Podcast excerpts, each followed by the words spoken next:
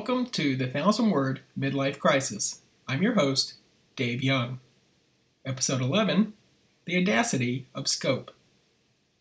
When you get older, life punishes you by inflicting various nosy but well meaning medical specialists upon you cardiologists, dermatologists, urologists, uh, sphincterologists.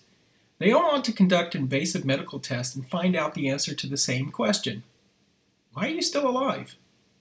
And the pimp for all these specialists is your general physician, who makes you come in once a year at a time that used to be close to your birthday, but because of insurance rules is now closer to when your taxes are due.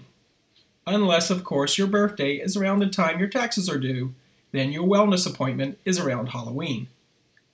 My GP at some point in his life attended medical school, but those days are long past, making my most generous description of him disinterested. It's like I'm a season of The West Wing after Aaron Sorkin left. He watches me out of duty, but not much else. I once told him I didn't have a fever, so he didn't take my temperature. While I assure his faith in my diagnostic skills, I assure you that I would not have been insulted if he had called me out on this. My annual exams with him roughly follow the same pattern. Doctor, how's your health? Me, it's fine. Doctor, next. He's smart enough to realize that if this were all he did, I would go find another doctor. Not that I want there to be problems, but I just want to feel like he's making an effort. And what he's figured out is that he doesn't necessarily have to make the effort, he just has to direct me towards specialists that will charge me more because they are making the effort. The one that seems most keen is uh, Dr. Rubber Gloves, who has an unsettling interest in my bowel movements. Every few years, he wants to put me out and play Alaska National Wildlife Refuge with me. Of course, he hits me with all sorts of data about colon cancer being the number two in cancer deaths. Okay, does anyone else find that funny, or is it just me? But honestly, what happened in his life to make him want to be a poopologist?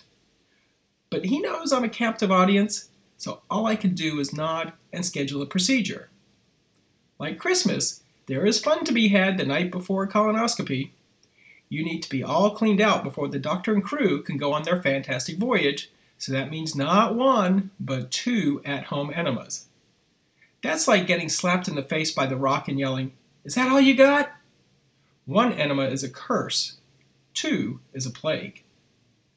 My understanding is that Tom Hanks, Steve Martin, and Martin Short all scheduled their procedures for the same day and meet at Steve's house on colonoscopy eve to celebrate the purge. A better man would be happy for them and their good health. But as you must know by now, I am not a better man. So I say, screw you guys for being talented, enjoying life, and doing colon care much better than I do. Okay, now back to my intestines. The next morning, I was starving and felt like there was no way I could undo what those two enemas did the night before. In that way, it's a lot like voting. And as my luck would have it, my colonoscopy was scheduled for late in the afternoon, about the time I was ready to gnaw my left arm off, cover it in Chick fil A sauce, and eat it. When I was finally wheeled in for my appointment, there were tumbleweeds rolling around my digestive tract. Thankfully, they put you out for this procedure. I've had a mini colonoscopy known as a sigmoidoscopy, which was conducted while I was awake and facing the monitor. I wasn't quite sure what I was watching, and it took me a full five minutes to realize the ramifications of those little bubbles I was periodically producing. I spent the rest of the procedure apologizing every time they appeared. There is something in the makeup of anesthesiologists where most of them are smartasses.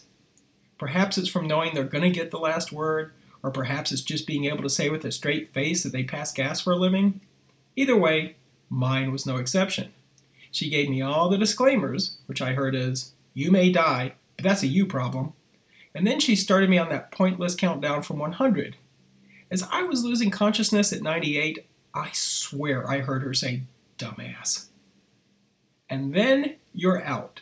You have absolutely no memory of what's happening, which is just a dress rehearsal for death, but hopefully with less buggery. I know that's a morbid thought, but look at it this way. If you wake up, you've once again beaten death. In fact, every morning, I arise to give the Grim Reaper the finger. For years, my wife just thought I woke up every morning angry at her. So after an indefinite amount of time, I awakened. Well, kinda. I could not open my eyes, but I could sense I was lying on my side. And that's when the thought hit me. The gas must have worn off during the procedure, and I'm the only one that knows.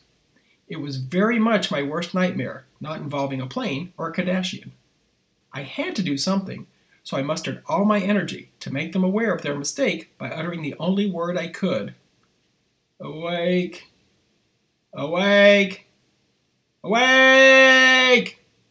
There was no running around or screaming, no yelling stat or code brown. Instead, the nurse whispered, It's okay, dear. It's all over. Now I know this was said to calm me down, but that's also what I expect to hear when I die. So I pried my eyes open and then found comfort in seeing the same place where I'd been knocked out and violated. A few weeks later, I was told by the colon doctor's office, it's fine, which made me realize I could have avoided all of this if my GP had only asked me, How's your colon? Eh, perhaps next year. So until next time, stay safe, be kind, and remember, believe the locals when they say be back by 4 o'clock. Yours in crisis, Dave. This is a thousand word midlife crisis, written and narrated by David Young. Special thanks to graphic designer Sabrina Young for the logo and musician Daniel Vesey for the music. This has been a Carson Clay production.